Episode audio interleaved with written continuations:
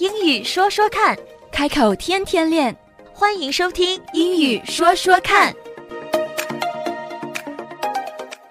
In our last session, we talked about the importance of asking for feedback and asking for others to correct us as we speak, so that if we're saying anything wrong, we can fix it right away. 在上一期的节目里，我们强调了，当我们在跟本地人沟通的时候， 如果我们想缩短我们与标准发音的距离，那么我们一定要明确的跟对方说 “Please correct me”，因为往往为了避免 microaggression 的存在，一般的来说，西方人是不会在我们的发音上给予他们的评判的。其实，在我们自己本身的文化里，哪些话该说，哪些话不该说，这里面也存在很多西方人摸不透的礼节。也正因为学习一门语言离不开它后面的文化，那么在沟通方面还有哪些地方是需要注意的呢？ Another example of a microaggression might be if someone is of mixed race, you know, if someone is maybe African American and white. Right. If someone were to say to that person, Oh, wow, you're so pretty, Sure. that's kind of a microaggression. Right. So Even though it doesn't sound like it doesn't sound like that. but it no. could land like that. Definitely. Yeah. Yes. 在这段对话中，Lilian 给我们打了一个比方，就是说，如果我们对一位黑白混血儿讲出一句“你很漂亮”，即便这是一句赞扬，但是也有可能被对方理解成一种 microaggression。就像是如果本地人夸亚洲人：“Oh, your English is so great！”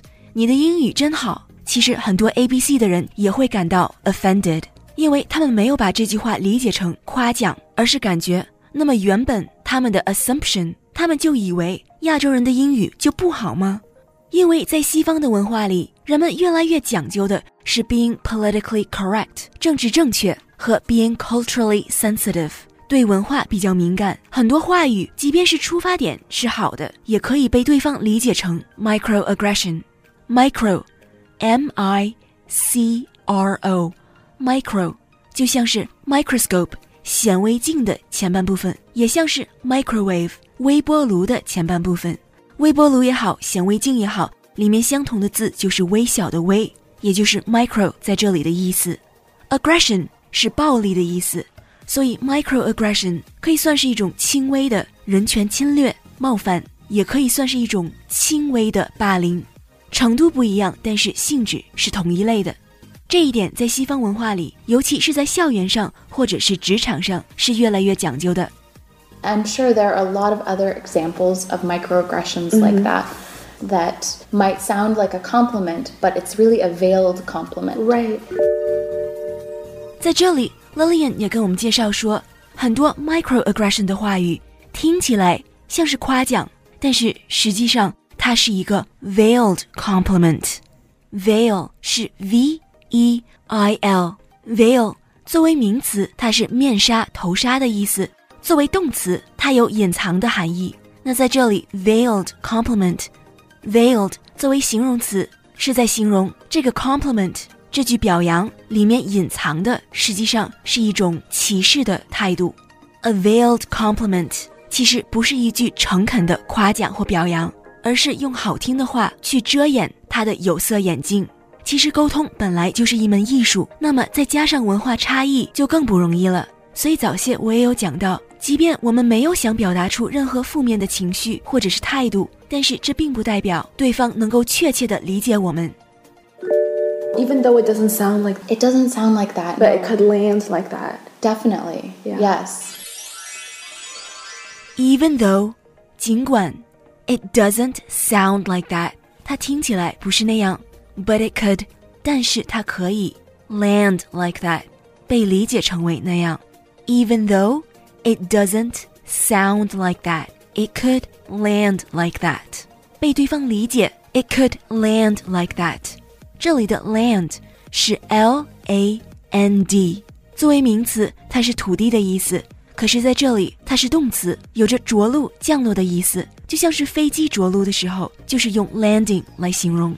那么同样，我们的话说出去了，how it sounds，它听起来是一回事儿，it sounds one way，but 可是 it could land very differently，它在被另一个人理解的过程中，可以完全的变味儿。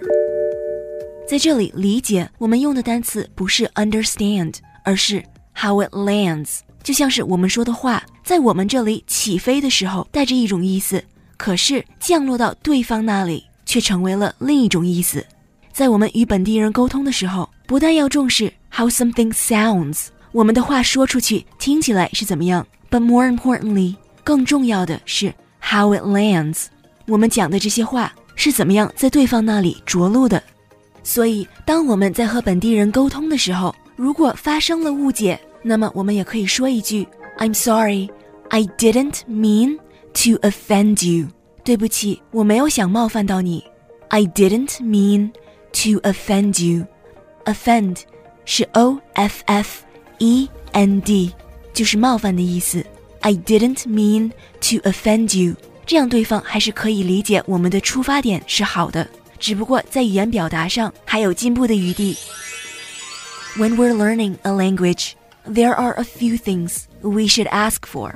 在我们学习语言的过程中，如果想要更快的进步，那么我们需要主动的去和本地人沟通，而且要主动的去 ask for some things。In our last episode, we talked about asking for feedback and asking to be corrected when we're wrong. 在上期我们讲到了要主动的、明确的让对方帮助我们纠正错误。Just as important is asking for forgiveness when something we've said didn't land the way we wanted it to。那么本期在分享了一些沟通上的文化差异之后，如果我们说了一些不恰当的话语，那么我们也要请求对方原谅我们。To ask for forgiveness by saying, "I'm sorry." I didn't mean to offend you. 因为即使没有文化差异，how something is intended to sound might be very different to how it lands. 英语说说看，开口天天练。That's all for now. 今天的节目就到这儿，我们下期节目再会。Don't forget to practice. 不要忘记练习啊！拜拜。拜拜。